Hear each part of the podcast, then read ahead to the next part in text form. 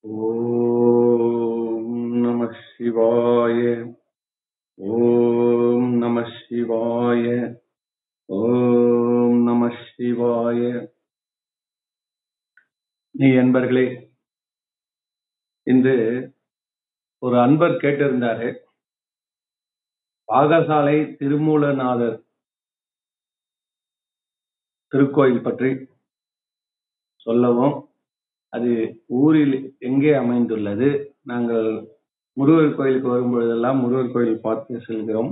இந்த திருமல்நாதர் ஆலயத்தை பற்றி எங்களுக்கு எடுத்துரைக்கவும் அதோடைய சிறப்புகளை சொன்னால் மேலும் ஊக்கமாக இருக்கும் என்று கேட்டிருந்தார். ஸோ அதனால நான் யோசனை பண்ணி பார்த்தேன். உண்மையிலேயே அது நம்ம வெறும் அட்ரஸ் ஒரு லொக்கேஷன் மேப் அப்படின்னு சொல்றாங்க இல்லையா? இருக்கிற இடத்த நம்ம தெரிவிக்கிறதுக்கு பதில் அதை நம்ம விளக்கமாவே சொல்லிட்டோம்னா ரொம்ப ஒரு உற்சாகமாகவும் ஊக்கமாகவும் ஆக்கமாகவும் ஆன்மீக தேடல் இருக்கிறவங்களுக்கு இது நல்ல ஒரு கருத்தாக இருக்கும். முதல்ல வந்து இந்த திருமூலநாதர் கோயில் பாகசாலை ஊருக்கு நீங்க வரீங்கன்னா எந்த பக்கம் வந்தாலும் சரி மணவூர்ல இருந்தாலும் சரி மன விசேஷம் வந்தாலும் சரி பேரம்பாக்கத்தில் வந்தாலும் சரி அந்த பஞ்சாயத்து ஆபீஸ் அம்பேத்கர் சிலை. அதுல இருந்து நேரா ரோடு போகும். ஒரு மெயின் ரோட்ல இருந்து பிரிந்து நேராக ரோடு போறது. அந்த சாலை வந்து தான் நமக்கு விநாயகர் கோயில் வழியாக நேராக போனீங்கன்னா நம்ம வந்து இந்த ஆற்றங்கரை ஒட்டி வரும். எப்படின்னா கிட்ட போயிடும். ஆற்றங்கரையை ஒட்டி இந்த சிவாலயம் பறந்து விரிந்துள்ளது. இந்த நேரத்துல நம்ம இதை மிக ஆர்வத்தோடு இதை நிர்மாணித்தவர் எமது சிறிய தந்தையார் தெய்வத்திரு சிவத்திரு மெய்கண்ட சிவம் ஐயா அவர்கள். இத்தனை சந்நிதிகளை வைத்து மிக உயர்ந்த ஒரு கோயிலாக அதை புனரமைத்துள்ளார்கள். அத இன்னொரு சிறப்பு என்னன்னா அத அந்த கோபுரங்களை பொன் வண்ணத்தால அவர் தீட்டியிருக்காரு. அந்த ஊர்ல அதை பார்த்து அனுபவிப்பதற்கு கூட மக்களுக்கு நேரம் இல்லை. அவங்களும் அவங்களுடைய வாழ்வாதாரத்தை நோக்கி சென்று கொண்டிருக்கிற நே சூழ்நிலையிலும். அவங்க மனம் ஒரு ஆறுதல் பெறணும் உய்வை பெறணுன்றதுக்காக அந்த பொன் வண்ண கலர்ல வந்து கோல்டன் கலர்ல அம்மையப்பன் விமானங்களை வந்து அதை வர்ணம் பூசி இருக்கிறார். அப்படின்னா எவ்வளவு ஒரு ஆர்வம் பாருங்க. கிட்டத்தட்ட நமக்கெல்லாம் அது ஒரு சிதம்பரம் மாதிரி தான். அவரு சோழராஜா வந்து பொண்ணு கூரை வேண்டார் அதனால இது நம்மளால முடிஞ்ச அளவுக்கு பொண்ணு வண்ணம். பொண்ணு வண்ணம்ன்றது ஒரு சிறப்பான ஒரு வார்த்தை தான். இப்ப அதனால இப்ப அது இருக்கிற இடம் நீங்க அங்க வந்து ஈஸியா கண்டுபிடிச்சிடலாம். இப்போ அந்த திருக்கோயிலுடைய சிறப்புகள் என்ன அப்படின்றதுக்கு முதல்ல நம்ம சுவாமியுடைய பேர் என்னன்றதை நம்ம பார்க்கிற போது திருமூலநாதர் அருள்மிகு திருமூலநாதர். அம்மைய அம்மையின் பேர். இது மாதிரி பேர் எங்கேயுமே பார்த்திருக்க முடியாது நம்ம. அது வந்து திருவுட நாயகி திரு உட நாயகி அம்மன். இவங்க ரெண்டு பேரும் மட்டும் அல்லாமல் பல சன்னதிகள் விநாயகர் முருகர் காலத்தி அப்பர் அது தனி வரலாறு. அதுக்கப்புறம் வந்து துர்கை அதுக்கப்புறம் வந்து சண்டிகேஸ்வரர் நால்வர் திருமூலர் நவகிரகம் அதுக்கு மேல பாத்தீங்கன்னா பைரவர் சூரியன் சந்திரன் சேக்கிழார் எல்லாம் இருக்கு இப்போ இவ்வளவு பெரிய ஒரு சந்நிதிகளை நிலைநிறுத்தி அந்த கோயில் கண்டிப்பாக எல்லோரும் வந்து அதை தரிசிக்கணும்ன்றதை விட அதை அனுபவிக்கணும்ன்ற நான் அதை வேண்டிக்கிறேன். ஏன்னா திருக்கோயில் வந்து ஆற்றங்கரையை ஒட்டி அமைவது என்பது மிகவும் சிறப்புடையது. இது வந்து எனக்கு ஒரு இந்த கோயிலுடைய பரதந்தி அப்போன்னு நினைக்கிறேன். அதாவது முதல் வருஷம். இன்னொரு வருஷம் அபிஷேகம் முதல் ஆண்டு அவர் புலவர் வேலாயுதனார் வந்திருந்தாரு. அப்போ அந்த ஆனா அப்போ அலுவலகத்துல இருந்து பர்மிஷன் போட்டு வரேன். வந்துட்டு சுவாமி தரிசனம் பண்ணிட்டு உடனே கார்ல ஏற போறப்போ இவரு சித்தப்பா வந்து ஒரு என்னுடைய சிறிய தந்தையார் சொல்கிறாரு கொஞ்சம் இரு இந்த இவருடைய சொற்பொழிவை கேட்டுக்கிட்டு போ அப்படின்னு அப்போ எனக்கு வந்து சரி இவ்வளவு சொல்றாருன்னு சொல்லி உட்காந்து புலவர் வேலாயுதனார்ன்றது சொன்ன கருத்துக்கள் நான் இந்த மாதிரி ஒரு வீடியோ பதிவு பண்ண இத்தனை வருஷம் இருக்கின்றது அவர் போட்ட விதை. அவர் சொன்னாரு திருமூலர் திருமூலன்றது நமக்கு ஓரளவு தெரியும். திருமந்திரத்தை எழுதியவர் அவ்வளவுதான் நமக்கு. ஓரளவுக்கு சாதாரணமான ஆன்மீகத்துல இருக்கவங்களுக்கு தெரியும். ரொம்ப டீப்பா இருக்கவங்களுக்கு அது எல்லாம் தெரியும். அந்த திருமூலர் மட்டுமல்ல எல்லா ஞானிகளும் அவங்க தீர்த்த யாத்திரையாக செல்லும் பொழுது ஆற்றங்கரையில சிவபூஜை பண்ணுவதுதான் சால சிறந்ததுன்னு அவங்களுக்கு தெரியும். அதனாலதான் காவிரியின் வடகரை தென்கரை ரெண்டு பக்கத்திலும் நிறைய கோயில்கள் வந்தது. காரணம் இந்த சித்தர்களும் முனிவர்களும் தங்களுடைய பயணத்தின் பொழுது அது தெய்வ சங்கத்தினால அவங்க பயணம் பண்றாங்க. அந்த பயணத்தின் பொழுது சிவபூஜை செய்யணும்னா அந்த தண்ணியை முகந்து கொண்டு வந்து செய்வது அந்த ஜலத்தினத்தை விட அந்த ஆற்றங்கரையிலே உட்கார்ந்து அந்த சிவலிங்க பெருமாள் வச்சு ஆற்றுல இருந்து முகந்து முகந்து முகந்து ஆசை தீர ஆசை தீர அவர்கள் அந்த மனம் குளிர அவர்கள் சுவாமிக்கு அபிஷேகம் பண்ணி அந்த இடத்துலயே அந்த சிவலிங்கத்துக்கு திருநாமம் விட்டு திருப்பி மேல மேல போயிட்டே இருப்பாங்க அவங்க அது மாதிரி. அதாவது இப்ப நம்ம பெரியவங்களால அங்கேயே மண்ணு பிடிச்சி வச்சு அங்கேயே பண்ணியிருக்காங்க. சிவ பூஜை ஒவ்வொரு நாளும் ஆற்று மணலை பிடித்து வைத்து சிவலிங்கமாக பாவித்து பூஜை முடிந்தவன் ஆற்றிலே விட்டு திருப்பி மறுநாள் வந்து பண்ணுவாங்க. அது மாதிரியான ஒரு அமைப்பு உடையவர்கள் சித்தர்கள் முனிவரும் அதனால அவங்க போற வழியிலெல்லாம் சிவலிங்கத்தை ஸ்தாபித்து ஸ்தாபித்து எங்கெங்கெல்லாம் போறாங்களோ அங்கெல்லாம் ஸ்தாபித்து அதனால அபிஷேக ஆராதனை பண்ணி அவர்கள் சென்று கொண்டே இருப்பதாலதான் இந்த மூலம் எங்க? காவிரியின் வடகரையில இத்தனை கோயில வந்ததுக்கு காரணம் என்னன்னா அந்த காவிரி ஆற்றினுடைய பிரவாகத்தை அதை தன்னுடைய மனதின் ஆர்வத்திற்கு ஒப்பிட்டு ஈசனோடு நெருங்குவதற்கு அந்த அபிஷேகத்தை அவர் பயன்படுத்தினார் சரி இப்ப நம்ம ஊர்ல என்ன நடந்திருக்குது அப்படின்னு பாத்தீங்கன்னா திருமூலநாதர் வழிபட்ட கோயில் திருமூலநாதர் கோயில். எங்கெங்கெல்லாம் திருமூலர் வழிபட்டு இன்னும் வரலாற்றுப்படி அது இருந்து கொண்டிருக்கும் அந்த கோயில் எல்லாமே திருமூலநாதர் என்றுதான் பெயர் பெறும். இது மாதிரி பல திருமூலநாதர் கோயில்கள் தமிழ்நாட்டில் இருக்கின்றன. சிதம்பரத்துல இருக்கக்கூடிய சுவாமியின் பேரே திருமூலநாதர் தான். சிதம்பரத்துலதான் திருமூலரே சமாதி அடைந்தார். அவரோட சமாதி இருக்கிறது. அதனால இந்த திருமூலர் இப்படியே இவர் போனாரு அப்படின்றதுக்கு வந்து நமக்கு ஏதாவது ஆதாரம் இருக்கா? எங்க உங்க ஊருக்கு அவர் வந்தாருன்னு நீங்க சொன்னீங்கன்னா நாங்க ஒத்துக்கணுமா? இன்னும் இன்னைக்கு திடீர்னு வந்து நீங்க திருமூலர் பத்தியும் திருமூலநாதரன் கனெக்ட் பண்றீங்களே இது நடக்குமா நடந்திருக்குமா அப்படின்னு ஒரு சந்தேகம் வரலாம். இப்போ அதுக்கு நம்ம என்னன்னா நானும் இது வரைக்கும் வந்து சரி திருமூலர் வடநாட்டுல அதாவது திருமூலர் கைலாயத்துல இருந்து இறங்கி அவர் அந்த சாத்தனூர்ன்ற அந்த ஊருக்கு போய் அந்த கதை நடக்குது. அது இப்ப சொல்றேன் நானு. போற வரைக்கும் உள்ள வழியில இருக்கக்கூடிய அத்தனை திருக்கோயில்களையும் அவர் தரிசித்து கொண்டே போனான்றது பெரிய புராணத்துல இருக்குது. பெரிய புராணத்துல நீங்க பாத்தீங்கன்னா திருமூலர் எங்கெங்க போனாருன்றதுக்கு இதை சொல்றாரு பாருங்க. அவர் திரு திருமூலர் இப்போ அதுக்கு கதைக்குள்ளே வந்துடுறேன் பாருங்க திருமூலர் என்பவர் அவருடைய இயற் இயற்கையான பெயர் வந்து சுத்த சதாசிவர் அவரு நஞ்சியம்பெருமானுடைய எட்டு சிஷியர்கள் சீடர்கள்ல ஒருத்தர். தெரியுதுங்களா?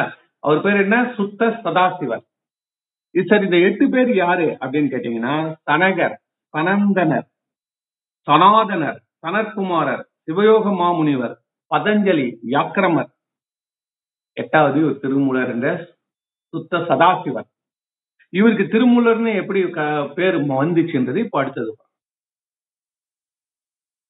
அவரு வந்து அந்த சிவபெருமானுடைய சந்நிதியிலே இருக்கக்கூடிய அந்த எட்டு சீடர்களிலே இவர் எட்டாவதா இருக்கிறவரு ஒரு நாள் என்ன பண்றாருன்னா அகத்தியரை பார்க்க வேண்டும் என்று அவருக்குள்ள ஒரு ஆர்வம் தோன்றுது அகத்தியரை சந்திக்க வேண்டும். அகத்தியர் எங்க இருக்காருன்னா பொதிகைமலை தமிழ்நாட்டுல இருக்கார். தென் தமிழ்நாட்டுல இருக்கார் அவர். ஆனால் இவர் இருக்கிறது வந்து கைலாயம். சோ அதனால என்ன பண்ணி அகத்தியரை போய் பார்த்து கொஞ்ச நாள் அவர் கூட கொஞ்சம் அளவலாகிட்டு வரலான்றதுக்காக அங்கிருந்து கிளம்பி வர்றாரு. அப்படி வரும் பொழுது முதல்ல அவர் வழிபட்ட இடம் என்னன்னா மண்ணு திரு கேதார். கேதார்நாத் சொல்றோம்ல அதான். மண்ணு திரு கேதாரம் வழிபட்டு மாமுனிவர் பண்ணு புகழ் பசுபதி நேபாளத்து பசுபதி ஈஸ்வரர். இருக்கக்கூடிய நேபாளத்தை எதிராக சேர்க்கிறோம் நேபாளத்தை பணிந்து ஏற்றி துண்ணு சடை சங்கரனார் ஏற்ற தூணீர் கங்கை அன்னமலி அகன்துறை நீர் அருகரையின் மருந்தடைந்தார். அங்கேயும் அங்க கூட கங்கை கரை தான் பிடிக்கிறார். வேற எந்த சென்ட்ரல் ரூட்லயும் வரல அவர். அங்கிருந்து இறங்குறாருன்னா கங்கை கரையாலேயே வர கங்கை நீர்த்துறை ஆடி கருத்துறை நீதிக்கள் ஏற்றும் அங்கடர் மகிழ்ந்தருளும் அபிமுத்தம் பணிந்தேற்றி மங்குள் வளர் வரை விந்தம் மண்ணு பருப்பதம் இறைஞ்சி பரு மண்ணு பருப்பதம் திருப்பருப்பதம் இறைஞ்சி திங்கள் அணிச்சடையார் திருக்காலத்தி மலை வந்து சேர்ந்தார். வந்துட்டாரா? அங்கிருந்து வந்து எங்க வராரு? காலாஸ்திரை வரையும் வந்துட்டாரு. சரி. இப்ப பாருங்க ஒரு வர வழியில எல்லாம் கங்கையில திருநீரு கங்கையில என்ன பண்றாரு? நீர்த்துறை ஆடி கங்கையில என்ன பண்றாருன்னா நீர்த்துறை ஆடி தான் அவர் வந்து இந்த பக்கம் வந்துட்டு இருக்காரு. சரி.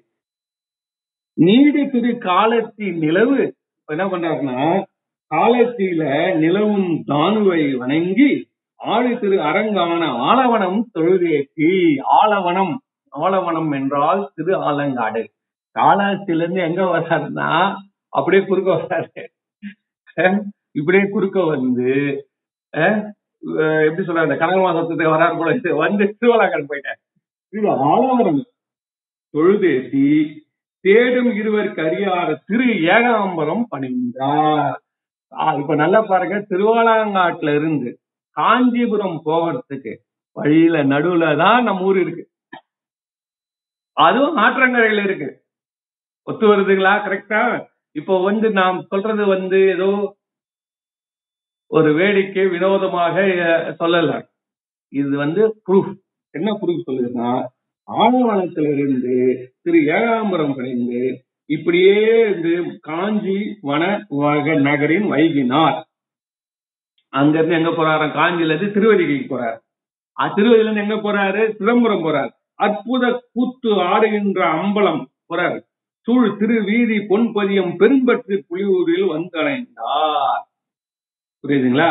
இப்படி வந்து காவிரி நீர் பெரும் தீர்த்தம் கலந்தாடி கடந்தேறி ஆவின் அருங்கன்றோரையும் ஆவட துணையை இணைந்து சேவில் வரும் பசும்பதியால் செவிமையில் வளர்ந்து மேவு பெருங்காலங்கள் பணிந்து ஏற்கனவே திருவாரூர் போயிட்டார் போல ஆவட கண் துறை முதலே போயிட்டு இருக்கிறார் போயிட்டு அதுக்கப்புறம் இப்போ அங்க வந்து ஒரு ஒரு முக்கியமான ஒரு சம்பவத்தை அவர் பாக்குறாரு என்னடா அப்படின்னு பார்த்தாதான் பக்கத்துல வந்து சாத்தனூர்னு ஒரு ஊரு. அங்க மூலன் என்கின்ற மூலன். இந்த மூலன்ற பேர் வந்து என்னன்னு கேட்டீங்கன்னா வந்து மூலன்றவர் வந்து ஒரு ஆடு மாடு மேய்ப்பவர். மாடு மேய்ப்பவருடைய பெயர் வந்து மூலன். அவர் தனியா வந்து மேய்க்கிறார். கூட்டத்துலமா வரல. அவர் தனியாக பல பசு மாடுகளை அழைத்து கொண்டு வந்து என்ன? அவனுடைய வினை மாலை. முக்கியமான பாயிண்ட் சார் இந்த வந்து ஒரு பாக்குறாரு என்னடா இது? இந்த மூலன்றவன் வந்து காலையில மாய்ச்சிட்டு வந்து மேய்ச்சி போறான். சரி. ஒரு நாள் திடீர்னு பார்த்தா இந்த மாடுகள் எல்லாம் ஒரே புலம்பல் கூக்குரல் எடுக்கின்றன. இதுதான் இப்படி ஒரு கோஷமா இருக்குதுன்னு சொல்லி இவர் வந்து பாக்குற பார்த்தா அந்த மூலனுடைய வினை மாலை அந்த வரி தான் நம்ம முக்கியமா அண்டர்ஸ்டாண்ட் பண்ணணும். வாழ்நாளை வெம்தொழில் வன் கூற்று உண்ண வீடு நிலத்திடை வீழ்ந்தான். அவ்வளவுதான் சார். தான் சார் கதை. அவன் என்ன பண்ணானா அந்த பாம்பு ஒண்ணு கடிச்சு அந்த வயல் வெளியில விழுந்துக்கிறான் இறந்துட்டான். இறந்துட்ட உடனே அவனை சுத்தி இருக்கக்கூடிய அந்த மாடுகள் சார் இப்ப கூட வீடியோல பாத்துக்கிறேன் பாக்குறேன் சார். ஒரு இதுல வந்தது இந்த க- இது ஜல்லிக்கட்டுலாம் வந்த அப்புறம் நிறைய வீடியோஸ் வந்து மாடுகள் கூட மக்கள் நெருங்கி பழகிறது அந்த குழந்தைகளை எல்லாம் விட்டு ஒரு குழந்தை வந்து ஒரு பசுமாடு பெரிய பசுமாடு உடைய கால் உள்ள போய் அதனுடைய அந்த ஒரு இது காம்பு இல்ல தன்னுடைய வாயை வச்சு குடிக்கிட்டு அதை வீடியோ எடுத்து போடுறான் சார். சின்ன பையன் குட்டி பையன். அவன் நான் ஓடி ஓடி போய் மேல வரும் சட்டம் போட்டு கீழே கூட எந்த ட்ரெஸ்ஸும் நேரம் போய் விளையாடுது. போய் அப்படியே வாயை வச்சு பாம்புல பிடிக்கிறான் அது வீடியோ போடுறாங்க. இன்னொரு ஒரு வீடியோல என்ன பண்ணியிருக்காங்க? இந்த சபரிமலைக்கெல்லாம் வந்து கிளம்புறப்போ எல்லாரும் வழியில வந்து அப்படியே அப்படியே அப்படியே விழுந்து கும்பிட்டுருவாங்க. அப்படியே அப்படியே படுத்துருப்பாங்க இல்லையா? இவங்க என்ன பண்ணுவாங்க? அவங்கள தாண்டி தாண்டி போவாங்க. இந்த சபரிமலை சுவாமியார்கள். அதே மாதிரி ஒருத்தர் என்ன பண்றாருன்னா பெரிய எருது மாடுங்க. அந்த எருது மாடை வந்து ஜனங்கள்லாம் படுத்திருக்காங்க. இவர் கூட்டிட்டு வர்றாரு சார். அது ஒவ்வொருத்தருக்கும் நடுவுல தன்னுடைய குழம்ப வச்சு ஒருத்தர் மேலேயும் அழுத்தி விடாமல் எப்படி நாலு கால் ரெண்டு கால் பின்னாடி இருக்கு சார்? அதுக்கு கரெக்டா சென்ஸ் தெரியுது சார். வந்து தன்னுடைய ஒவ்வொரு அடியார்கள் மேலையும் படாம தாண்டி தாண்டி வருது சார். இது என்ன ஆச்சரியம் கேக்குறீங்களா? இது ஆச்சரியம் இல்ல. இப்ப இனிமேல் தான். உம் கடைசியில வரவர் என்ன பண்ணிருக்காங்க? ஒரு அம்மா வந்து தன் குழந்தையோட படுத்து இருக்கிறாங்க சார். குழந்தைய மார் மேல வச்சுக்கிட்டு அந்த அம்மா அப்படியே படுத்துருக்குது இது வரைக்கும் வந்த அந்த மாடு அதுக்கப்புறம் தாண்ட மாட்டேன்னு சொல்லிச்சு. அங்கேயும் நிக்குது. அந்த கோம் கையில அந்த கை வச்சுட்டு சைட்ல நடந்து வராரு அந்த மாடை வளர்க்கிறவரு. அவரு வா வான்னு கூப்பிடுறாரு. அவனை அவனை மீறிட்டு அது நின்றுச்சு சார் அந்த குழந்தைய இருக்கிற வரைக்கும் நான் நான் தாண்ட மாட்டேன். அந்த ஒரு சிறு அதிர்வு கூட அந்த குழந்தைக்கு வரக்கூடாது அந்த மாடு நினைக்குது சார் அப்ப இவர் இவ்வளவு பெரிய தன்னை வளர்த்து ஆளாக்குன அந்த மூலன்னு மூச்சு பேச்சு இல்லாம இருக்கான்னு கேட்டா இந்த மாடுகளுக்கு இருக்க அந்த அன்பு அவன் அவ்வளவு அன்பா வளர்த்துருக்கான். அந்த அன்பு வந்து அப்படியே பொழியுது கத்துது அழுங்க எழுந்து எழுந்துக்காம நான் வந்து புல்லு மேய மாட்டேன்ற அளவுக்கு ஸ்ட்ரைக் பண்ணிட்டு ஒரே அழுக. இவரு இந்த மாதிரி ஒரு காட்சி பார்க்கல. இது வரைக்கும் பார்க்கல அவர். இங்க வந்து இத பார்த்த உடனே அவருக்கு ஒரு அன்புனா என்னடா அப்படின்றது ஒரு புரிவு புரிதல் ஏற்படுது. ஓ இப்படிதான மனிதனோட அன்பு. சரி இதனுடைய கோஷம் அதிகமா இருக்கு அப்படின்னு சொல்லி ஒரு என்ன சொல்லக்கூடாது. ஆனாலும் சொல்ல வேண்டிய சூ- சூழ்நிலையில இப்ப நான் இருக்கத்தால இறைவனுடைய கட்டளைக்கு மாறாக அவர் என்ன பண்ணிட்டாரு? அந்த மாடுகளின் துன்பத்தை நீக்குவதற்காக தன்னுடைய உடலை ஒரு இடத்துல மறைத்து வைத்துவிட்டு கூடு விட்டு கூடு பாய்ந்து விட்டார். பாய்ந்த டக்குன்னு மூச்சு தெளிஞ்ச மாதிரி மூளை எழுந்த உடனே மாடுகளுக்கெல்லாம் மிக்க மகிழ்ச்சி. அவனே சுத்தி சுத்தி வருது. நாக்கு நாள் அவற்றை அவனை நக்கி தடவி கொடுத்து மகிழ்ச்சியுடன் ஓடுகிறது. மாடுகள் அங்கங்கே மகிழ்ச்சியில் திரிகின்றன. இதுல என்ன வந்து பாத்தீங்கன்னா முக்கியமான விஷயம் பாயிண்ட் நோட் பண்ணுங்க. இப்ப இங்கதான் இது- இவர் என்ன சொல்றாரு பெரிய புராணத்துல அவன் வினை முடிஞ்சு போச்சு அவன் போயிட்டான். இந்த இடத்துல சொல்றாரு வினை மாலை வாழ்நாளை வெம் தொழில் கூற்று உண்ண வீடு நிலத்திடை வேந்தான் அந்த கூற்றுவன் வந்து தின்ட்டான் அவரை. யார? மூலன்னு அதுவும் சிவபெருமானோட கட்டளை தானே. அது நடந்துச்சு இல்ல. இந்த மாடுகள் துன்பப்பட வேண்டியது என்பதும் அதனோட வினை. நீ ஏன் குறுக்க போற? நீ ஏன் குறுக்க போற? இதுதான் கேள்வி. அங்கதான் அடியார்கள் வந்து அன்புனால த- வந்து அவங்களுக்கு இந்த மாதிரி ஒரு செயலை செஞ்சிருவாங்க. இறைவனுடைய கட்டளையும் மீறி அவங்க செஞ்சிருவாங்க. அவங்களுக்கு அந்த உரிமை இருக்குது. அதுல யாரும் தடையில் ஆனாலும் இந்த விஷயத்துல என்ன ஆச்சுன்னா இது மாதிரி நடந்துட்டார் இத நடந்ததால சிவபெருமானுக்கு நியூஸ் போயிடுச்சு. சிவபெருமான் பாக்குறாரு ஓ இவர் வந்த வேலையை விட்டுட்டு சொந்த வேலையை பாக்குறாரு என்னடா அது வந்த வேலையை இப்ப விட்டுட்ட நீ? அப்படின்னு கேட்டா வந்து நீ வந்து அகத்தியரை பார்க்க போற. இதெல்லாம் விதிப்படி பல விஷயங்கள் நடக்கும். அதெல்லாம் நீ எதுக்கு நீ இதெல்லாம் பார்த்து அதுல இந்த மாதிரி திடீர்னு அவனை எழுப்பி உட்கார வச்சா அப்போ அவனுடைய செயல்பாடு இந்த உலகத்துல முடிஞ்சிருக்கணும். அதை நீ நீட்டிக்கிறியே? அப்படின்னு ஓகே. நீ என்ன பண்ணி இருந்திருக்கணும் திருமூலர் வந்து? இறைவனிடம் வேண்டி எப்படி மார்க்கண்டேயன் எப்படி நம்ம ஞானசம்பந்தர் வணிகனுடைய விடத்தை தீர்த்தாரு? திருநாவுக்கரசர் அப்பூதி நாயனாருடைய மூத்த திருநாவுக்கரசர் எழுப்பினாரு. அந்த எல்லாமே பாம்பு விஷம் தான் இதுவும் பாம்பு விஷம் தான் சிவபெருமானை கேட்டு நீ செய்திருந்தால் உனக்கு எல்லா உரிமையும் உண்டு. அதாவது சிவபெருமானுடைய அடியவர்கள் எது சொல்றாங்களோ அதுதான் இங்க இருந்த ரூல் சிவபெருமானுக்குன்னு தனி ரூல்ஸ் எது போட்டாலும் மாத்திடுவார். அவர் எதுவும் கேட்க முடியாது. அடியார் என்ன செஞ்சுட்டானோ அதுதான் என் ரூல்னு என்னடா இது புதுசா இது? என்னவா இது? ஏய் இவ்வளவு நாளா இப்படி இருந்து நீங்க வந்து இப்படி பண்ணினா அதெல்லாம் இல்லைங்க கண்ணப்பன் வந்து இது செஞ்சது வந்து மிக உயர்ந்ததுன்ட்டார். ஆகம விதியே இல்லை அதுல. ஆனா அதெல்லாம் உயர்ந்ததுன்றாங்க அது ஏன் கேக்குறேன் அதே மாதிரி திருநீல நக்கிற மனைவி வந்து வாயினால ஊதிட்டாங்க. சிவலிங்கத்து மேல ஊதலாமா? வாயினால அந்த சிலந்தி விழுந்த உடனே எங்க கொப்பளம் வந்துட போதுன்னு ஊதனாங்க. அந்த அம்மா ஊதன இடத்த தவிர்த்து மீதி இடம் எல்லாம் கொப்பளம் வந்துருந்துதான். இது என்ன இது அப்படின்னு எல்லாரும் திகைக்கிறாங்க. நீங்க அறுபத்தி மூணு நாள் வரலாறு எடுத்து பாருங்க சார்.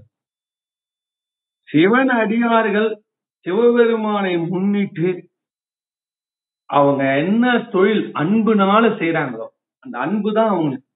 சிவபெருமானை விட சிவனடியார்கள் உயர்ந்தவர்கள் அவங்களுக்கு. சார் என்ன சொல்றது? இப்போ நீங்க வந்து உங்க பேரனை நீங்க பாக்கல சார். ஆறு மாசமா அமெரிக்கால இருக்காங்க. அந்த பையனை மாதிரியே ஒருத்த பக்கத்து பையன் ஒருத்தன் வந்துதான் அவனை பார்த்த உடனே உங்களுக்கு எப்படி இருக்கும்? நம்ம பேரன் ஞாபகம் இவனுக்கு உடனே என்ன பண்ணுவீங்க? நீங்க பாப்பா இந்த பிஸ்கட் எடுத்துக்கோ சாக்லேட் எடுத்துக்கோ. நம்ம பேரன் மாதிரியே இருக்கிறத எடுத்து கொடுறீங்க. அவன் விளையாட்டு உம்மை எனவே நீங்க அவங்க வந்து பக்கத்து வீட்டுல வந்து கேட்பாங்க என்ன குழந்தைகள் நீங்க இருக்கட்டங்க மாதிரி இங்க இருந்துட்டு பாருங்க அவனை பாக்கிறதுக்கு ஒரு வருஷம் ஆகும். இவனை இவனை பார்க்கறதே எனக்கு மகிழ்ச்சியா இருக்குது. அப்போ அந்த பேரை வந்தா எவ்வளவு கொடுப்பாரு? உண்மையான பேரை வந்தா எவ்வளவு கொடுப்பாரு? அதுதான்.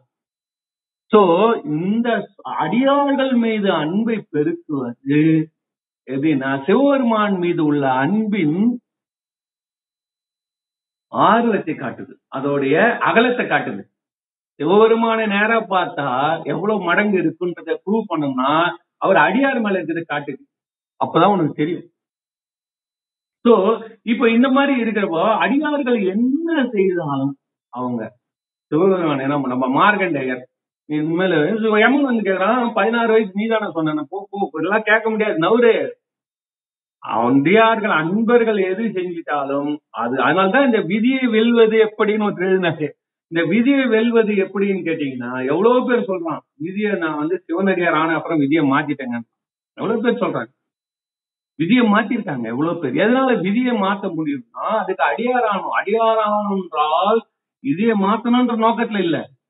அது பை ப்ராடக்ட் நீங்க டைரக்டா உங்களுக்கு கிடைக்கிறது வந்து சிவபெருமான் மீது உள்ள அந்த அன்பு பக்தி அதுதான் மெயின் அதனால விதியின் விளைவு வந்து விலகி போகின்றதுதான் பல முறை ஞான சம்பந்தரும் அப்பர் சுவாமிகளும் சுந்தரரும் இந்த திரு- இதெல்லாம் மாணிக்கவாசகம் எழுதி வச்சது என்னன்னா இந்த ரூட்டு தான் அவங்க சொல்றாங்க. ஆனா இது கொஞ்சம் டைம் ஆகும் ரூட்டு இந்த ரூட்ல நீ பிடிச்சிட்டான்னா விதி வந்து உன்கிட்ட வராது. புரியுதா சோ இது வந்து இந்த மாதிரி அவர் இருக்கிற பட்சத்தை நீ சிவபெருமான வேண்டி அங்கிருந்து ஒரு எட்டு சிச்சத்தை நீ கேட்டப்பா அவனுக்கு? ஆர்கனனை தள்ளி விட்டா இது மாதிரி? இவனுக்கு கொஞ்ச நாள் இன்னும் ஒரு கொஞ்ச நாள் தள்ளுப்பா இவனுக்கு. வேண்டி இருந்தா சிவபெருமான் மாட்டியிருப்பார் ஆனா இவர் என்ன பண்ணாரு? அந்த உடனடியாக அந்த விஷத்தை கலையணும் போது டக்குன்னு உள்ள போயிட்டார். உள்ள போய் வந்து எழுந்துட்டார். ஏன்னு கேட்டா அந்த மாடு பசுவின் துன்பம் நீங்க வேண்டும் என்ற ஆவலினால் அவர் உடனடியாக உள்ள பாய்ந்து விட்டார். இதுல என்ன டிஃபரன்ஸ் கேட்டீங்கன்னா இப்போ சிவபெருமான் வந்து இவருக்கு திருத்தல் சொல்றதுக்கு வராரு. அப்பா நீ எதனாலும் செய். எதனாலும் செய். ஆனால் எதுனாலும் இறைவனை முன்னிட்டு செய்யணும். இப்போ ஞான சம்பந்தம் சரி திருநாவுக்கரசனும் சரி இப்போ அடியார்களுக்கு பசி பஞ்சத்தை இருக்காங்களா? சிவபெருமான்கிட்ட கேட்பாங்க. சாம்பல் பெண்ணு எழுப்பு அந்த செட்டியார் எத்தாந்து கொடுக்குறாரு. ஒன்பது கோடி சொத்து பொண்ணோட எடுத்து வந்து எப்பா எடுத்துக்கோன்னு சொன்னா அப்ப ஞான சம்பந்தம் சொல்றாரு இது இது உன் பெண் அல்ல. அவர் சொல்றாரு இது நாம் பெத்த பெண்ணுன்னு சொல்லல அதெல்லாம் பெரிய பிராணத்துல ஒரு ஒரு வரியை நம்ம பார்க்கணும். அந்த இடத்துல என்ன சொல்றாருன்னா எப்பொழுதுமே எந்த அதிசய செயல் செய்தாலும் ஈசன் அருளால் யாம் பெற்ற பெண். இந்த வார்த்தை அதனாலதான் நம்ம எப்ப பார்த்தாலும் சிவாயிடம சிவாயிடமன்னு சொல்றது நம்மள அறியாமல் ஒரு ஆணவ பேச்சு வெளியில வந்துடக்கூடாதுன்றது அடியார் ரொம்ப கவனமா இருப்பாங்க. ஒரு வார்த்தை போத ஒரு பிறவி வந்துரும் அப்படின்னுவாங்க. அதனால இவர் என்ன பண்ணிட்டாரு? அவங்க மேல அன்புனால உடனே என்ன பண்ணார்? கூடு விட்டு கூடு பாய்ந்து விட்டார். இந்த கூடு விட்டு கூடு பாய்ந்த உடனே எழுந்த உடனே மாடுகள்லாம் ஆயிடுச்சுன்னு தன்னுடைய அந்த ஊருக்கு சாத்தனூருக்கு போறாரு.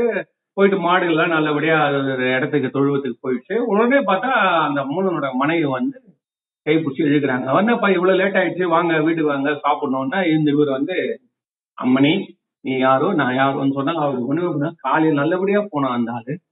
ஆஹ் சாயந்தரம் வந்து இந்த மாதிரி பேசிட்டு இருக்காருன்னு சொல்லி அந்த அம்மா ஒன்னு கத்தி அழுது ஊர்ல இருக்கிறார் அந்தணர்கள் எல்லாம் வைத்திருக்காங்களாம் பெரிய புராணத்தை அவங்க எல்லாம் அந்த காலத்துல நீதிமான்.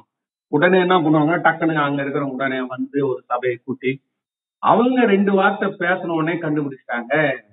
இவர் வந்திருக்கிற ஆளு பேர இவர் எல்லா கதையுமே சொல்லல. இது சொல்றாரு என்னை விட்டுருங்க நான் வந்து தவம் பண்ண போனோம்னு சொன்னது உடனே அவங்க கண்டுபிடிச்சாங்க கண்டுபிடிச்சிட்டு அந்த மனைவியை கூப்பிட்டு அம்மா திருமூல மூலன் திருமூலன் மூலனுடைய மனைவி. அப்புறம் தான் இவர் தான் திருமூலர் ஆகிறார். அவன் பேர் மூலன் தான் அதனாலதான் இந்த மூலன்ற பேரு தமிழ்நாட்டுல இருந்து அவருக்கு அந்த பேர் கிடைச்சது. அவருடைய இயல்பான பேரு ஏற்கனவே சொல்லியிருக்கேன். சுத்த சதாசிவர். இப்போ இவரு மூலனானதால இவர் பாட்டுகள் எல்லாம் பாத்தீங்கன்னா சித்தர் பாட்டு மாதிரி இருக்குங்க.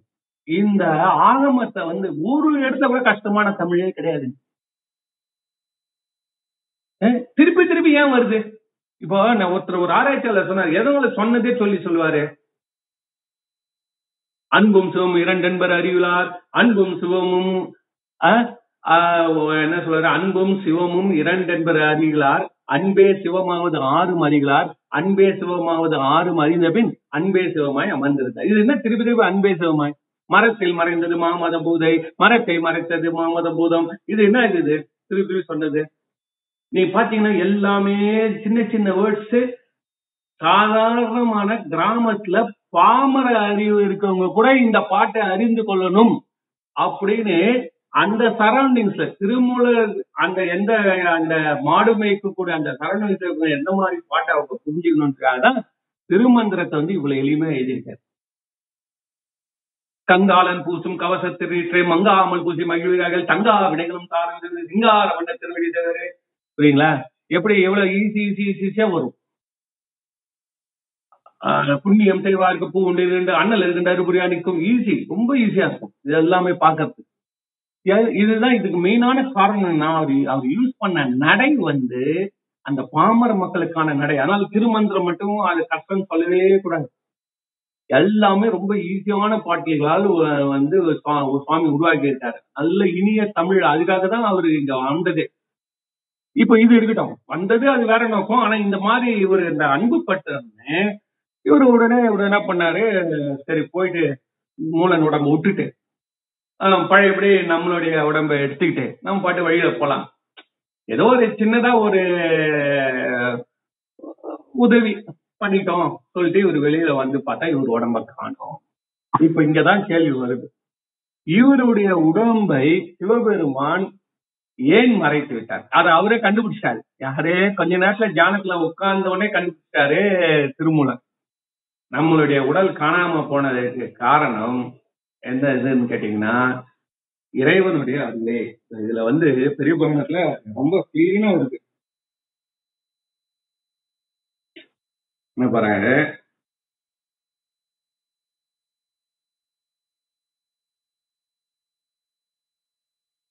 கன்னியா திருவருளால் அவ்வுடலை கரப்பிக்க என் நிறைந்த உணர்வுடையார் ஈசர் அருள் என உணர்ந்தார். உடல் மறைஞ்சு போனதுக்கு ஈசனுடைய அருள் தான் அப்படின்னு உணர்ந்தார். இப்போ ஈசன் ஏன் மறைக்கணும்? ஒன்னும் இந்த கேள்விக்கு நம்ம பதில் சொல்லிடலாம். சிவபெருமான அவர் சரி ஏதோ ஒண்ணு பண்ணிட்டான். அன்புனால பண்ணிட்டான் நம்ம விஷயம் பண்ணிட்டான். சரி நீ கூப்பிட்டு அவன் செஞ்ச தப்புன்னு சொல்லலாம். இல்ல அதுக்காக வந்து நீ போன இடத்துல இப்போ நல்ல ஒரு ரெண்டாயிரம் ரெண்டாயிரத்தி ஐநூறு ரூபாய் செப்பல் போட்டுன்னு ஒருத்தர் நம்ம கல்யாண வீட்டுக்கு போறோம்.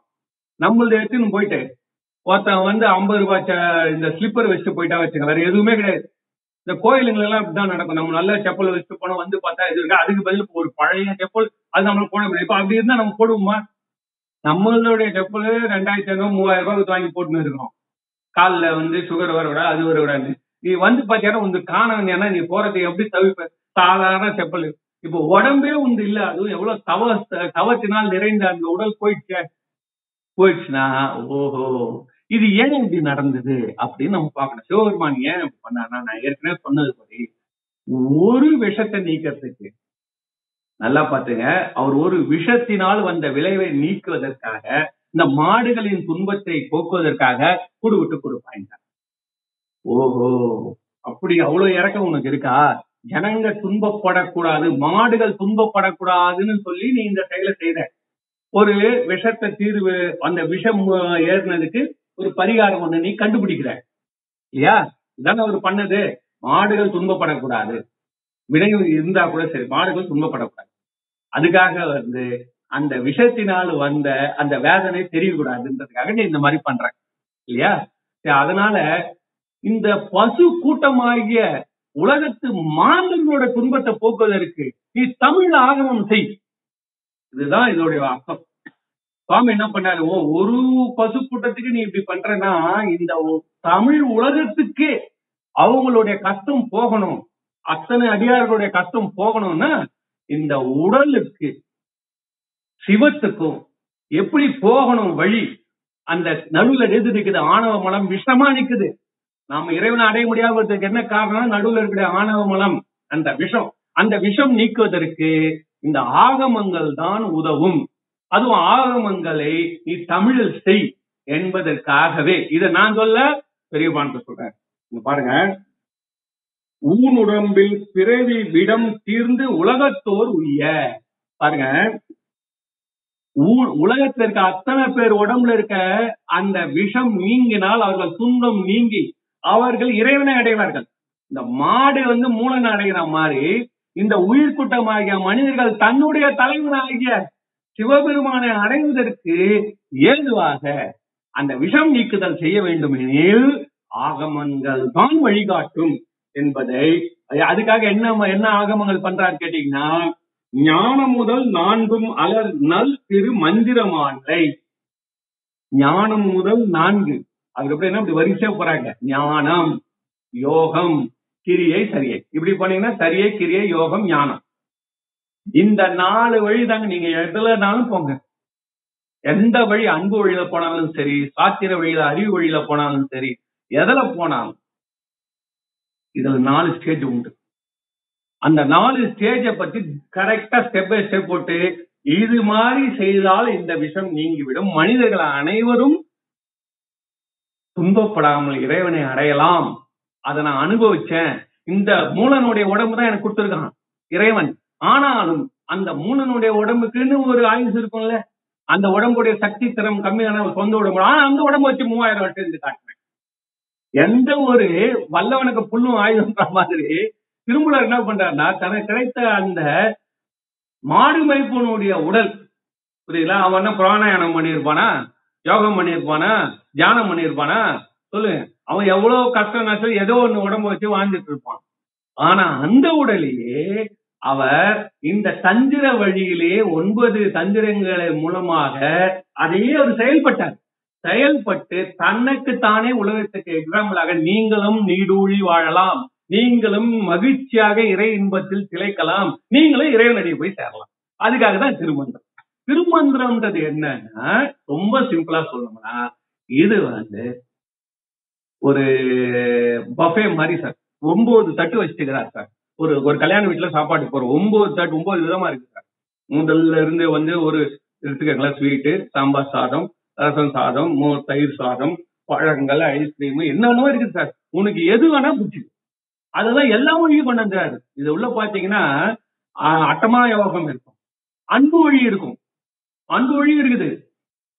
ஐயோ அப்பா அன்பும் சிவமும் இரண்டென்பர் அறிவிலார். புதுமா அதை போய் பாருங்களா ஏன்டா நீ அன்பு சிவமும் ரெண்டுன்னு சொல்றீங்க? ரெண்டு ஒண்ணு. அது அதை வந்து பல இடங்கள்ல சொல்றாரு. நீ உடலை வந்து பொன் போல உருக்காம உன்னால இறைவனை வந்து அடைய முடியாதுங்க. அப்படிதான் பண்ணுங்க. சரி இந்த தட்டுக்கு வந்தீங்க வச்சுங்களேன் அதை விட்டுருவாரு. நீ தியானம் பண்ணு. நீ வந்து சன்மார்க்கத்துல போ சக மார்க்கத்துல போ. அப்பதான் இறைவன் நடக்கணும் என்னங்க இப்பதான் அங்க சொன்னீங்கன்னா அது அந்த தட்டு அவ்வளவு அருமையா பண்ணிருக்கேன் அதுல இருக்குன்னு சொல்றான். அது நீங்க சொல்றான். அந்த ஸ்வீட் செஞ்சு சொல்றான். சார் இருக்கிறதுலே பெஸ்ட் ஸ்வீட்டா பண்ணிக்கிறான் சார். ஒரு அவ்வளவு கேர்ஃபுல்லா எடுத்து அவ்வளவு பொருட்கள் போட்டு பண்ணிக்கிறேன். இதை சாப்பிடுங்க சார். அடுத்தவங்க வந்தா வச்சுக்கோங்க. சாம்பார் சாதம். நான் உலகத்துல சாம்பார் சாதம் பண்ணி வச்சுக்கிறேன் சார். அது எல்லாமே பொய்யா? அது எல்லாமே உண்மை. அது உனக்கு பிடிச்சிருந்தால் அதை சாப்பிட்டு அதை அனுபவித்து அதுல நீ இன்புறு. புரியுதா உங்களுக்கு? அதனால இப்போ மத்த மதங்களுக்கு நம்மளுக்குள்ள வித்தியாசம் என்னன்னா ஒரு வழி தான் சொல்லுவான். அந்த ஒரு வழி சொல்றதுனால தான் உலகம் இன்னைக்கு வெ- வெடிகுண்டுகளால வீசப்பட்டு கொண்டிருக்கு ஏன்னு கேட்டீங்கன்னா எல்லா மதத்தையும் பிரிஞ்சு பிரிஞ்சு பிரிஞ்சு பிரிஞ்சு பிரிவுகள் உண்டு. அது மனிதனுடைய இயல்பு. அதனால இந்த சனாதன தர்மம்னு சொல்லக்கூடிய இந்த சைவ சமயம் என்ன சொல்லுதுன்னா இத்தனை வழி இருக்குப்பா. உங்களுக்கு எந்த வழியிலும் போய்க்குங்க. இல்ல போகவே மாட்டேனாலும் போவாத. ஏன் அப்படின்னு கேட்டானே இவன் எதிர்த்து பேசினா கூட அது ஒரு மதமா? நாத்திகம் கூட ஒரு மதம்ன்றது சைவ சமய கோட்பாடு. புறப்புற சமயம்ன்றான். ஏன்னா நாத்திகம் கூட இறைவனை தேடிட்டு தான் இல்லைன்னு சொல்றான். அவனும் ஒரு லெவல்ல போயிருக்கான் இறைவன் எங்க எங்க எங்க எங்க எங்க எங்கன்னு பார்த்தான். எங்கேயுமே அவனுக்கு தெரியல. ஆனா அவன் தேடி இருக்கான் இறைவனை. அந்த அளவுக்கு அது ஒரு சமயம். அவனுக்கும் சப்ஜெக்ட் மேட்டர் யாரு? இறைவன் நீ.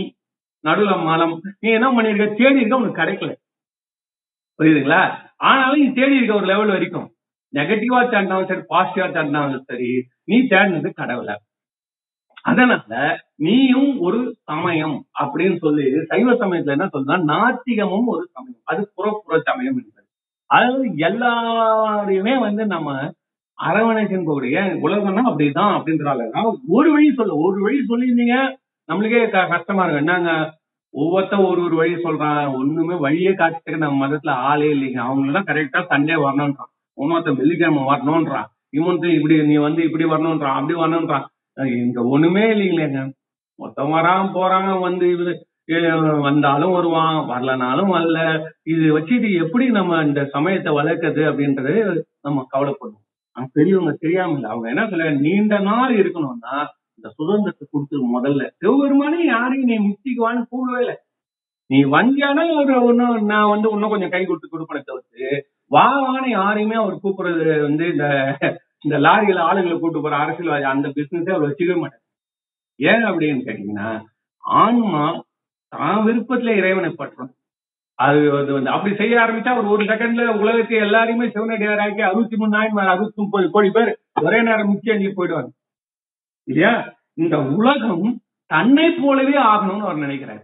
சிவபெருமான் என்ன நினைக்கிறான்னா உன் என்னை போலவே நீயாவே ஞானத்துல நீ தேர்ந்து வர வேண்டும். அதனால இதுதாங்க இதோடைய கதை. இப்ப நம்ம இது வரைக்கும் சொன்னபடி இப்படி மூவாயிரம் சாத்திருந்து இப்புவி மேல் மகிழ்ந்திருந்தாராம். சிவபெருமான் சொல்லியிருக்காரு அப்பா நீ அன்பு செலுத்தி நீ மகிழ்ந்தோம் நீ இந்த இது நீ இரு இந்த உடம்பு வச்சுட்டு நீ வந்து உயிர்களுக்கு ஹெல்ப் பண்ணணும்னு நினைச்சிட்ட அதனால இந்த உடம்பு வச்சு ரொம்ப மகிழ்ச்சியா இரு மகிழ்ச்சியா இரு. என்ன? நீ வந்து இந்த ஜனங்களுக்கு இந்த மாதிரி ஒரு ஒரு பாட்டு எழுதிட்டவேன்ற மகிழ்ச்சியில இருக்காராம். சரி அவர் என்ன தொண்டு செய்தார் சார்? இப்ப இன்னொரு ஒரு கொஸ்டின் அறுபத்தி மூணு நாயன்மார்ல ஒவ்வொருத்தரும் ஒரு ஒரு தொண்டு சிவபெருமானம் பண்ணியிருக்காங்கல்ல. ஒருத்தர் பூ கட்டி கொடுத்துருக்காரு இல்லையா? ஒருத்தர் வெறும் என்ன பண்ணுவாரு? இசை வாசிக்கிறது தான் ஒரு வேலை. ஒருத்தர் பாட்டு பாடுற ஒருத்தர் அடியாரத்துல அன்னம் பாலிக்கிறது ஒருத்தர் துணி துவச்சு கொடுக்கறது ஒருத்தர் விளக்கிறது இப்படி எல்லாம் இருக்கு. ஒருத்தர் மாகேஸ்வர பூஜை பண்றது. இப்படி எல்லாம் பல விதமான பண்ணி இவர் எதுக்கு அறுபத்தி மூணுல வந்தார்? எனக்கு திடீர்னு இதை வார்த்தை பார்த்தோன்னா ஒரு சந்தேகம் வந்து இவர் எப்படி அறுபத்தி மூணுல வருவார்? இவர் என்ன தொண்டு செய்தார் சிவபெருமான்? இவர் வந்து உயிர்களுக்கு காப்பாற்றணும்னு நினைச்சாரு செய்தாரு அப்படின்னா இந்த ஆகம வழி இருக்குல்ல இந்த ஆகம வழி இப்படி இப்படி ஒரு பாட்டு காமிச்சாரு. இது எல்லாமே இறைவனுடைய கருணையை சொல்பவை. அதனால அது பாமாலை. இறைவனுடைய கருணை என்னன்னா இந்தந்த வழியெல்லாம் இறைவனை இறங்கி வரக்கூடியவன்டான்னு சொல்றது. சிவபெருமானு எங்குமே எல்லா இடத்துலயுமே இறங்கி தான் வருவார். ஆனாலும் இந்த ஒன்பது வழி உயிர்களுக்கு ஏதுவானவைன்னு சொல்லி ஒன்பது துறைகளை காமிக்கிறார். இது இப்படி வா நீ சரியையில வா கிரியையில வா யோகத்துல வா ஞானங்கத்துல வா அஷ்டாங்கத்துல வா இல்ல மந்திர தந்திரத்துல வா. எல்லாம் சொல்றாரு. மந்திர தந்திரம் இருக்குது. நீ எடுத்து பாத்தீங்கன்னா அந்த தலைப்பு பார்த்தாலே போதும் சார். நீ வேற ஒண்ணுமே வேணும். இந்த திருமூலருடைய வரலாற்றை எடுத்து அந்த திருமூ திருமந்திரத்துடைய வரலாறுலயே நீங்க அதோடைய தலைப்பு பாத்தீங்கன்னாலே போதும். இப்படி வந்து இவ்வளவு விஷயங்களை ஒருத்தர் சொல்லியிருக்காரு. ஒரு ஒரு தந்திரம் ஒரு ஒரு தந்திரமா அப்படின்னு பாத்தீங்கன்னா ரொம்ப ஆச்சரியமா இருக்கும். ஆராதாரம்ன்றாரு. துறவுன்றாரு துறவ துறவு போய் கும்பிட்டுக்கோ. நிராகாரம் ஞானம் இது பாருங்க. நவாக்கரி சக்கரம். சக்கரத்துல கூட சில பேர் கும்பிடுவாங்க. கும்பிடுனா கும்பிட்டுக்கோ. நீ யாரு வேணா உனக்கு பிராணாயாமம் பண்ணிக்கோ. சிவசிந்தை பண்ணிக்கோ. அதமுக தரிசனம் என்னன்னுவாங்க வரி அவர் சொல்லாத ஆகம வழியே சிவபெருமானுக்கும் உயிர்களுக்கும் எப்படி இந்த மாட்டுக்கும் மூலனுக்கும் தொடர்பு ஏற்படுத்துமோ அந்த மாதிரி பசு கூட்டங்கள் நமக்கும் சிவபெருமானும் தொடர்பு ஏற்படுத்துவதற்காக உள்ள வழியில் உள்ள தடைகள் நீங்கக்கூடிய இடங்கள் இந்த ஒன்பது இடங்கள் என்ன? இந்த ஒன்பது தந்திரங்கள். இந்த ஒன்பது தந்திரம் வழியா போனால் நீ அடைந்திடலான்றத சிவபெருமானுக்கு பாமாலையாக சாத்தினான்னு பெரிய புராணத்துல சொல்றேன். இது எல்லாம் மந்திரம்ன்றது என்ன கேட்டீங்கன்னா இந்த மந்திரம் எல்லாம் இறைவனே கொடுத்த அருள் தான். அந்த இறைவனுடைய கருணையின் வழிபாடு அந்த இறைவனுடைய கருணையை போற்றக்கூடிய மந்திரங்கள் இதெல்லாம். இறைவன் இப்படி எல்லாம் வருவார். ஆமாம்பா இங்க வந்தா பெட்டிஷன் நீ மண்டே மார்னிங் பெட்டிஷன் மண்டே வந்துரு. நேரா பார்த்து மினிஸ்டர் பார்த்து கொடுத்துடலாம். நீ எங்கெங்கெல்லாம் தேடின்னு இருக்காத. வீட்டாண்ட தேடாத ரோட்ல தேடாத. இங்க வந்துரு நீ கரெக்டா இங்க வந்தியானா கலெக்டர் ஆபீஸ் வந்துரு. இந்த இடத்துல பார்த்தோம். அதுதான் அத மாதிரி அவர் என்ன பண்றாருன்னா அருமையாக தமிழ் மூவாயிரம் சாத்தி. போதுமா? அவர் வந்து சொல்றது என்னன்னு கேட்டீங்கன்னா சிவபெருமானுக்கு வந்து முன்னிய அப்பொருள் மாலை தமிழ் மூவாயிரம் சாப்பிட இது இது திருமந்திரம்ன்றது எல்லாமே வந்து சிவபெருமானுக்கு அவருடைய கருணையை இப்படி வெளிவந்த இருக்காயா? இப்படி சொன்னாலே போதுண்டாவன் அன்பும் சிவமும் வந்துருவான்டாவன் அப்படின்னு இறைவனுடைய கருணை வரும் வழியை போற்றி போற்றி அவன் இறைவன் இப்படி எல்லாம் இறங்கி வரியப்பான்னு அவனை போட்டு கும்புறதுதான் நம்ம யாரும் வழியும் நம்ம நினைச்சிருக்கிறோம் உண்மையா சொல்ல போனீங்கன்னா தந்திரம் ஒன்பது தந்திரம் என்ன நினைக்கிறோம் நம்ம? நம்ம முயற்சி பண்ணாலும் இறைவன் அடையலாம். அப்படின்றதுதான் நம்ம இவ்வளவு நாளா நினைச்சிட்டு இருக்கோம். தந்திரம்னா இப்படிதான் வழிப்பா இந்தந்த சாதனைகள் பண்ணா இறைவனை அடையலாம் ஆனா இந்த இடத்துல வந்து பெரிய புராணத்தை இதை அப்படியே மாற்றி என்ன சொல்றாங்கன்னா இறைவன் இப்படியெல்லாம் வரக்கூடிய வழி என்று பாமாலே அவன் மேல சாத்துறாங்க. அதுதான் சத்தியம். நீ சொல்லிட்டா வந்துருவானா? அவன் வந்துங்கிறது தான் நீ சொல்ற. நீ சொன்னதால அவன் வரல சார். அவன் எப்படிலாம் ஜனங்களுக்காக இறங்கி வருகிறான்? இந்த உயிர்கள் எப்படி அவனை அடைய முடியும்ன்றதுக்கு அவன் வந்து கொண்டிருக்க வழியை வந்து காட்டுறான் சார் அந்த வழி வந்து கருணை அவன் இறங்கி வரதுக்கு அவன் எவ்வளவு கஷ்டப்படுறான்? சொல்லு. அவன் இறங்கி வர்றதுக்கு அவன் எவ்வளவு கஷ்டப்பட்டு வருகிறான்? இவ்வளோ ஒரு மலமாய உடைய இந்த உடம்புல அவன் இறைவன் வந்து ஆனந்த கூத்தாடுறான்றது அவங்க கடைசியில பாடுறாரு பாடுறாரு. என் உடம்புல மண்ணி நின்றானே. ஐயோ எப்பா எப்பா எப்பா. பா இதுல ஒரு ஒரு பாட்டு நீங்க பாத்தீங்கன்னா நாடும் பெருந்துரை நான் கண்டு கொண்ட பின் கூடும் சிவனது பொய்மலர் சேவடி. புஷ்டாண்டா சிவபெருமான சேவடியை கூடிட்டேன். யாரு இவர் சொல்றாரு இங்க உட்கார்ந்து நான் சிவபெருமான் திருமூலன் உடம்புல இருந்ததே நான் சிவபெருமானை பற்றி விட்டேன். என் உடம்பு கூட இல்லை. அது வந்து ஒரு மூலனோட உடம்பு. நாடும் பெருந்துறை நான் சொன்னேன் பாத்தீங்களா? துறை. அந்த துறை வழியாக எப்படி வந்து இந்த ஆத்துல அந்த துறை வழியா தான் மேலே இறங்கும் இது அதே மாதிரி இது வந்து கீழே இறங்குற துறை ஸ்டெப்ஸ் அங்க இருந்து வருது. இப்போ ஒன்பது விதமான படிக்கட்டுல வழியாக நீ மலையில இருந்து சுவாமி கீழே இறங்கி வருகிறார். அது மாதிரி இந்த துறைகளை நீ அறி நீ அறிந்து கொண்டு செயல்பட்டாங்கன்னா உன்னுடைய உடல்ல சிவம் வந்து இந்த பாருங்க. அடா அடா அடா அடா இவன் இல்லம் அல்லது அவனுக்கு அங்கு இல்லை. சிவபெருமானுக்கு இடம் எதுவாயிடுமா நம்ம உடம்பாயிடும். சார் அதனாலதான் இந்த உடம்ப பத்தி உடம்புல் உத்தமன் கோயில் கொண்டிருந்தான் என்று உடம்பை ஓம்புகின்றேன் உயிரை ஓம்புகின்றேன் என்றார். எதுக்காக அதை செய்யறாருன்னா சிவபெருமான் இருக்கக்கூடிய இடம் எங்க சிவபெருமான் எங்க வருவா தெரியுமா? கும்பிட கும்பிட. எந்த கோயிலையும் வரமாட்டாரு. நம்ம உடம்புலயே வரும். அதான் சொல்றாரு. பாட்டு நல்லா பாத்துங்க ஒன்பதாம் தந்திரம் ரெண்டாவது பாட்டு. இவன் இல்லம் அல்லது அவனுக்கு அங்கு இல்லை. கைலாயத்துல அவன் இல்லப்பா. அவன் எங்க இருக்க விருப்பப்படுறான்? அவன் உடம்புல. அவன் அப்படியே நீ திறந்து விட்டியானா ஃபுல்லா வந்து தன்னுடைய சக்தியை வெளிப்படுத்துவான். ஆனா நம்ம என்ன பண்ணிருக்கோம் அவன் இருந்து இல்லாதபடி அவனை உதாசீனப்படுத்தி வச்சிருக்கான் புரியுதுங்களா? இவன் இல்லம் அல்லது அவனுக்கு அங்கு இல்லை. அவனுக்கும் வேறு இல்லம் உண்டா அறியின். அவனுக்கு வேற ஏதாவது உலகம் இருக்குதா அப்படின்னு கேட்டா அவனுக்கு இவன் இல்லம் என்று என்று அறிந்தும் அவனை புறம்பு என்று அகற்றுகின்றாரு சிவபெருமானுக்கு வீடே உடம்புதான். அதனாலதான் ஆகமம் ஆகம். இந்த இதெல்லாமே ஆலயமே ஒரு உடம்புங்க. ஆஹ் நல்லா பாத்துக்கங்க கோயில்ன்றது நம்மளுடைய உடம்பின் அடிப்படையில தான் அது. உள்ளம் பெருங்கோயில் ஊனுடம்பு ஆலயம் வள்ளல் பிரானா இருக்கு வாய் கோபுரவாசல் கல்ல தெளிஞ்சா இருக்கு சிவன் சிவலிங்கம்.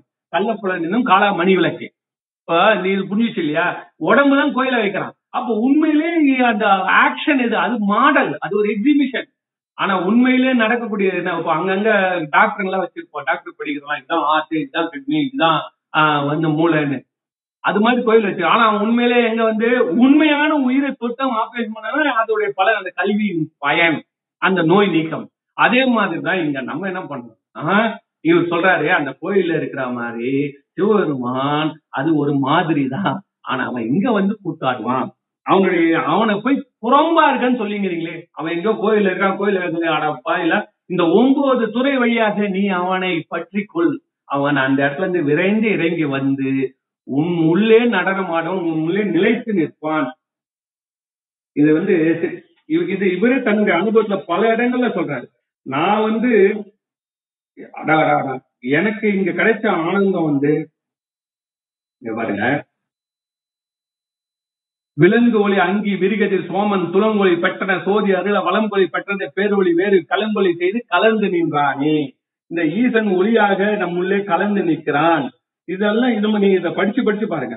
அடங்காத என்னை அடக்கி அடி வைத்திட்டு இடங்கான் பரானந்தத்தை என்னை இட்டு நடந்தான் செய்யும் நந்தி நன் ஞான கூத்தன் படந்தான் செய்து உள்ளு படிந்திருந்தானே உள்ள படிந்திருக்கிறான் யாரு?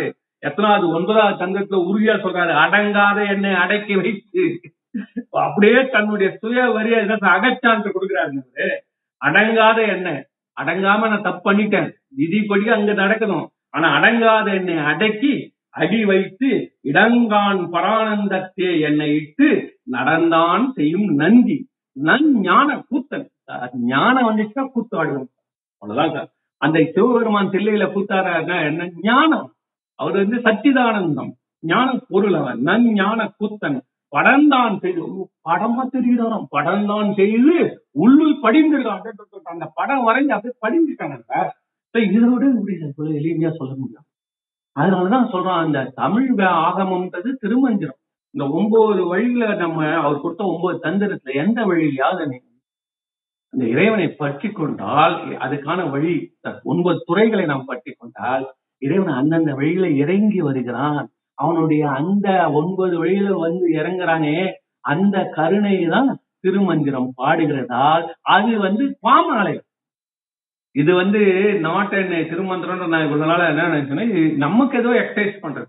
அது ஒரு சாத்திர நூல் தோத்திர நூல் இப்படி சொல்லிட்டு போயிடுறாங்க. ஆனால் பெரிய குரான் அவர் என்ன கிளீனா சொல்றாங்க நீ என்னையா தொண்ணூத்தஞ்சு அறுபத்தி மூணு வாழ்க்கையில நீ வந்து நிக்கிறன்னு கேட்டானா மூவாயிரம் பாட்டு எடுத்து சிவபெருமானுடைய கருணை உயிர் மீது அவருக்குள்ள உயிரை இவ்வளவு பெரிய பாவத்தை செஞ்சுட்டு வந்தீங்க அதுக்கு என்ன ரகசியத்தை சொல்ற நீ?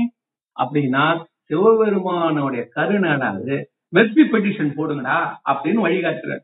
அந்த பெட்டிஷன் போட்டா அந்த ஜனாதிபதி சாமிட்டு குறைச்சு அதுதான் அந்த கருணையை புகழறாங்க.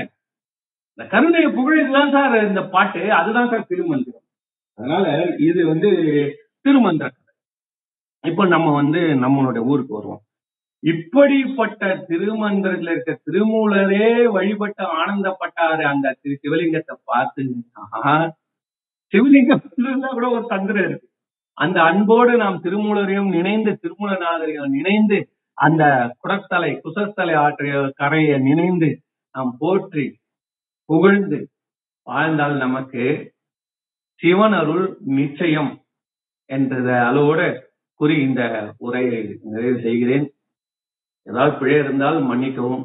உள்ளா உள்ளபடியே சொல்றேன். என்னுடைய சிற்றறிவு கேட்டினாலும் இதை நான் சொல்லியிருக்கேன். பெரியவங்க திருத்தினாங்கன்னா நான் ஏற்றுக்கொண்டு மேலும் ஆஹ், பணி செய்வேன் என்று கூறிக்கொள்கிறேன். ஓம் நமச்சிவாய ஓம் நமச்சிவாய ஓம் நமச்சிவாய திருச்சிற்றம்பலம்.